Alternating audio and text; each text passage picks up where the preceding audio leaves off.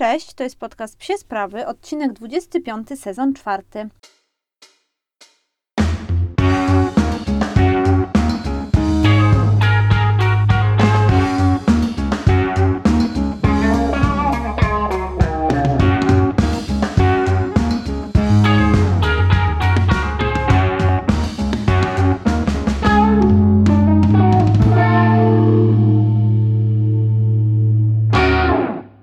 Będę Was po raz kolejny zanudzała, ale u nas to tylko treningi, zawody i praca. Nic się za bardzo ciekawego nie dzieje, chociaż nie, no to wszystko, co się dzieje, jest bardzo ciekawe. Tyle, że już mówię Wam o tym w każdym odcinku i mówię dokładnie tak samo, więc myślę, że po prostu yy, przyjmijmy, że na razie rzeczywiście na moje życie się kręci wokół psich treningów, psich zawodów, bardzo dużo pracuję, ale już niedługo urlop, więc też sobie odpocznę, będę mogła wrócić do Was z nową energią. Mam mnóstwo planów na urlop, żeby ponadrabiać jakieś e, zaległości w psiej edukacji, więc też myślę, że będę miała jakieś fajne polecajki książkowe, kursowe i tak dalej. A jeśli chodzi o jesień, to też spodziewajcie się ogłoszeń, jeśli chodzi o plany fitnessowe, y, o układanie planów fitnessowych, o zapisy na masaże i niedługo, mam nadzieję, też pojawi się całkiem nowa usługa. Długo czekałam, aż będę mogła nabyć umiejętności do niej na kursie, no ale to, co będę dla Was szykowała, to będzie już taka kompletna paczka dla psiego sportowca, gdzie rzeczywiście po takiej konsultacji ze mną będziecie mogli przygotować dla niego super fajny plan na kolejny rok. Więc no,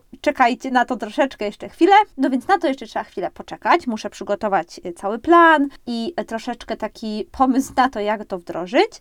Myślę, że w listopadzie takie informacje się pojawią, może w drugiej połowie października. A dzisiaj mam dla Was wyjątkowy, specjalny odcinek, bo już za tydzień, a właściwie już za kilka dni, bo w tę sobotę w Zielonkach Parcelach pod Warszawą na Polanie Dwóch Stawów e, moja drużyna Warsaw Bullets organizuje Mistrzostwa Polski. Są to pierwsze Mistrzostwa Polski od 15 lat, przepraszam, od 13 lat, prawie 15, więc jest to rzeczywiście bardzo ważne wydarzenie. Są to najważniejsze, słuchajcie, zawody y, w tym roku i po tym covidowym roku, gdzie zawodów było mało, w tym było naprawdę sporo, to to jest takie zwieńczenie y, wszystkich startów, które w tym, w tym roku po prostu robiliśmy. Mm, będzie na Mistrzostwach Polski jest 12 najlepszych drużyn i rzeczywiście rywalizacja będzie bardzo, bardzo zacięta. Już ostatnio, słuchajcie, na ostatnich zawodach padły rekord Polski, padły piętnastki y, w moim klubie, w klubie Fraktal. Kluby poprawiały swoje swoje rekordy, naprawdę nie niesamowite wyniki, które musicie zobaczyć na żywo. Właśnie dlatego chciałabym Was bardzo serdecznie zaprosić, żebyście wpadli, zobaczyli na czym polega ten sport, dlaczego my tak się nim jaramy, dlaczego on nam sprawia tyle satysfakcji i radości jest gdzie zaparkować, można wziąć psiaka. Co więcej, oprócz tego, że będzie można przyjrzeć się naszemu sportowi, będzie można także sobie coś, y, coś a właściwie y, coś swojemu pieskowi kupić, bo będziemy mieli stoisko z szarpakami, będziemy mieli stoisko ze smaczkami i jakimiś tam karmami, więc y, oprócz tego, że można zrobić zakupy psu, można też pokazać mu jakąś fajną, nową dyscyplinę sportową, a nóż mu się spodoba. Słuchajcie, jeśli jesteście z Warszawy czy spod Warszawy, to zapraszam serdecznie. Więcej informacji o tym wydarzeniu czyli o Mistrzostwach Polski we Flyballu, znajdziecie na fanpage'u Warsaw Bullets i tam jest wydarzenie Mistrzostwa Polski we Flyballu. Możecie też wejść na Instagrama na Warsaw Bullets lub na Związek Sportu Flyball, czyli związek, który też jest współorganizatorem tych mistrzostw to głównym tematem dzisiejszego odcinka jest flyball. To jest taki odcinek trochę dedykowany tym Mistrzostwom Polski, bo chciałabym wszystkich Was zachęcić do tego, żebyście wpadli, żebyście zobaczyli ten nasz sport lub chociaż się nim zainteresowali. I ten odcinek, który dzisiaj nagrywam, to jest odcinek właśnie o fenomenie flyballu, o tym, dlaczego uważam, że to jest tak niesamowity sport. E, zrozumiałam niedawno, że ja tak naprawdę bardzo mało odcinków zrobiłam o flyballu, bo może ze trzy takie naprawdę dedykowane na chyba już 50 czy 60. Jak wiecie, super, y, super się sprawdzają takie odcinki bardziej o behawiorze, czy bardziej ogólne, z testami i tak dalej. Natomiast pamiętajcie, że to flyball to jest moje główne zajęcie i to po to mam drugiego psa. To jest ten sport, który mnie wciągnął w świat psich sportów i w dbanie o psich sportowców. No i to jest moja największa pasja i postanowiłam robić o nim e, więcej odcinków.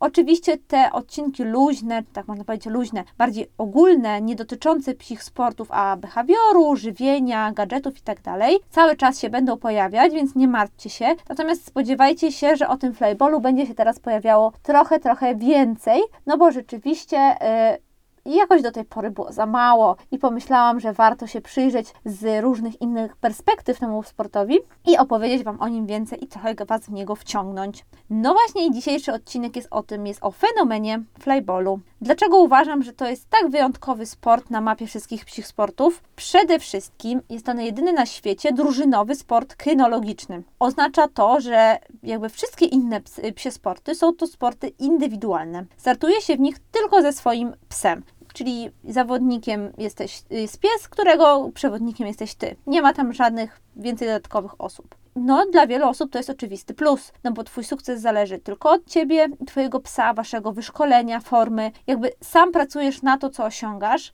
i to jest Twoja zasługa, ale też jeśli coś nie powiedzie, to jest Twoja wina. Na pewno jednak sport w drużynie to są zupełnie inne emocje i to jest inny poziom zrozumienia się z ludźmi i współpracy z nimi. To dla mnie było chyba najtrudniejsze w ogóle we flyballu. Ja nigdy nie uprawiałam żadnego sportu, tym bardziej drużynowego, nigdy nie byłam też w żadnych, wiecie, takich drużynach, jakichś e, kółkach i tak dalej. Raczej zawsze byłam taką indywidualistką. I szczerze mówiąc, jak zaczęłam ten flyball, to myślałam, że zrezygnuję po chwili, Właśnie dlatego. Ja miałam też takie trochę trudności w pracy z dużą grupą osób. Co dopiero rywalizacji. Ja bardzo nie lubię rywalizacji, zawsze uciekam od tego typu historii, wydarzeń i tak dalej, więc to te czynniki były dla mnie takie trochę odrzucające od flybola. I na początku wydawały mi się bardzo trudne do przejścia. Wydawało mi się, że sobie z nimi nie poradzę. E, w ogóle wielu psiarzy to jednak indywidualiści. Wynika to, słuchajcie, z tak wielu spraw, że to jest właściwie temat na oddzielny odcinek. Jest taka książka Sytuacja psa w Polsce, pies w Polsce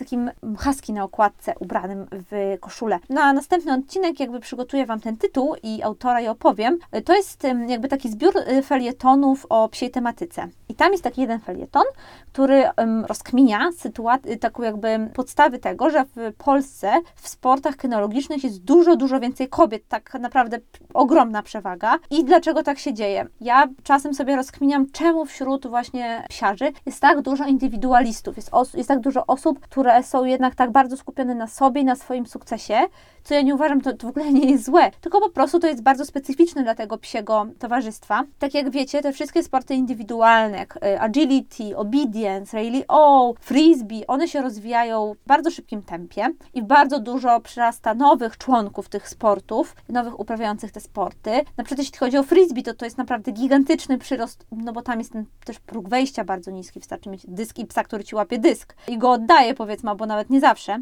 Natomiast flyball to jest taki sport, w którym nie ma ja, nie ma ty, tylko jesteśmy my jako drużyna i nasze psy. I czasem jest to związane z trudnymi decyzjami, które bolą, są przykre, są często niezrozumiałe, no bo ciężko jakoś tak dojść do siebie z tym, że nasz pies nie biega w danym momencie w składzie, nie ma go w nim, pomimo iż tak bardzo się staramy i tak wiele w niego wkładamy, ale tutaj zawsze trzeba myśleć o drużynie jej celu i tutaj jednak celem tej drużyny jest wygrywanie wyścigów, jest wygrywanie turniejów. Czasem te nasze cele personalne są bardzo, bardzo daleko od tego celu drużynowego.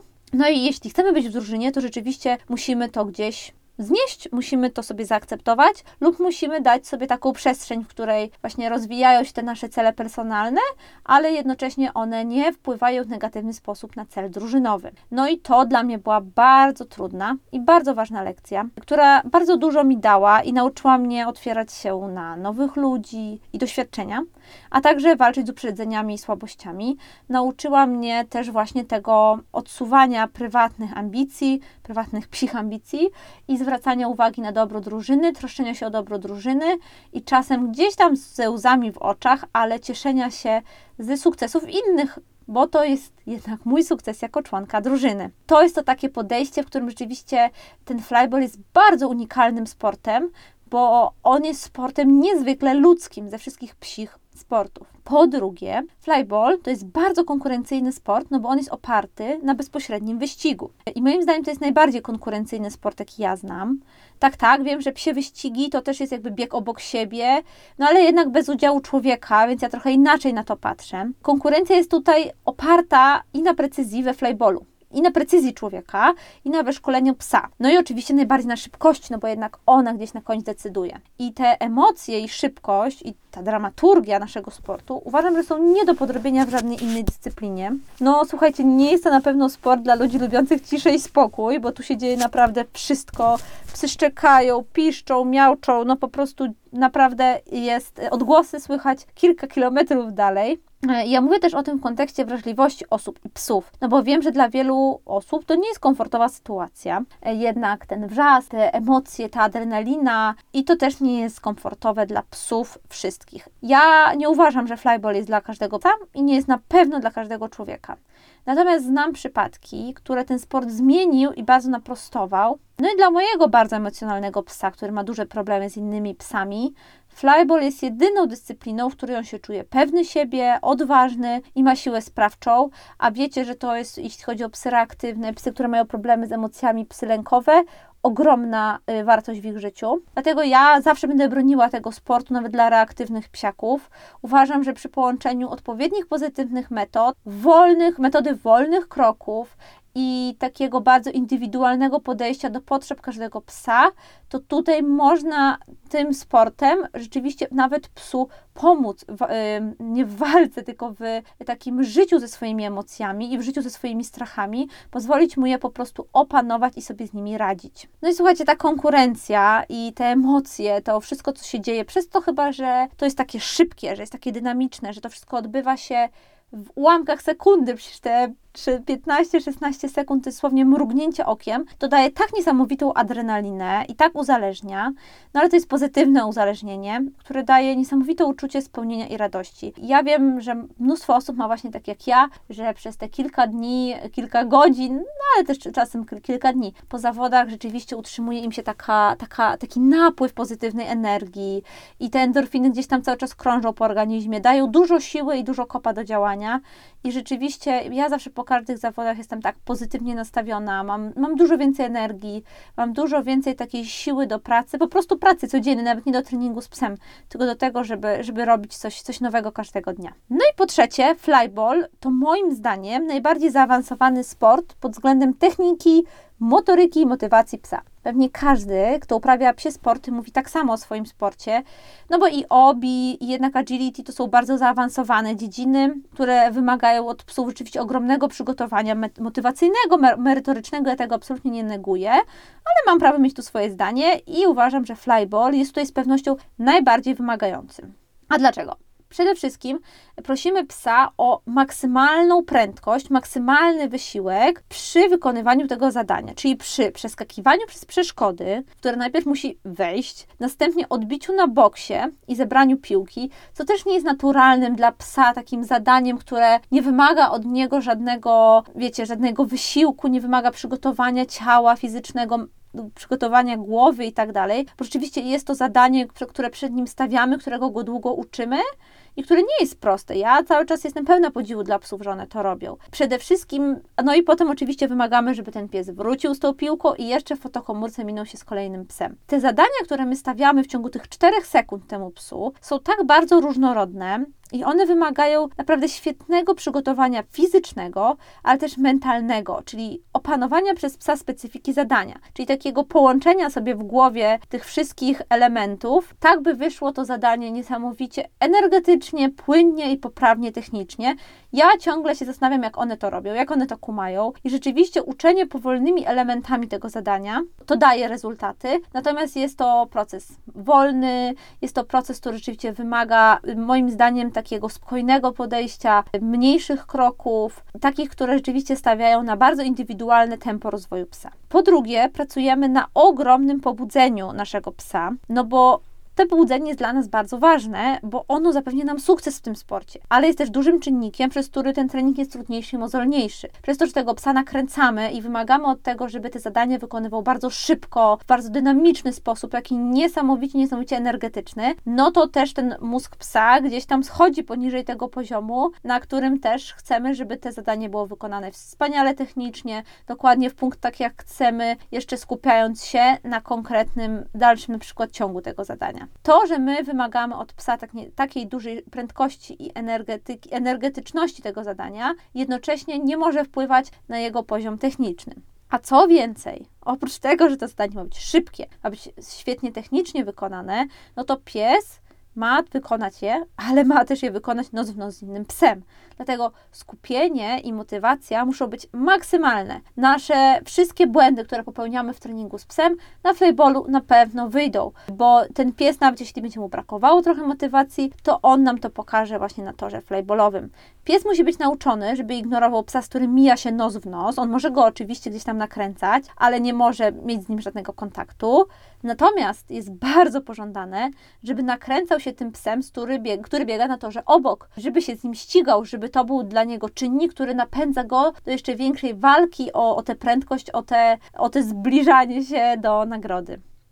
Jak widzicie, flyball to jest naprawdę najfajniejszy psi sport, przynajmniej ja tak uważam, e, ale wiem też, że jest to sport, który wymaga bardzo dużo poświęceń, bardzo dużo pracy, natomiast ten efekt, który dostajecie i to, co nam daje, jest myślę, że nieporównywalnie większy od wysiłków, które w niego wkładamy, bo tych emocji i tej radości nie da się podrobić. A jeśli chcecie poczuć to na własnej skórze, to koniecznie wpadnijcie na Mistrzostwa Polski, które organizujemy już w ten weekend w Warszawie. Czekam na Was, jeśli będziecie, koniecznie podejdźcie, zbijcie piątkę. Nie mogę się doczekać, aż się tam spotkamy. Dziękuję za słuchanie tego odcinka i zapraszam na kolejny.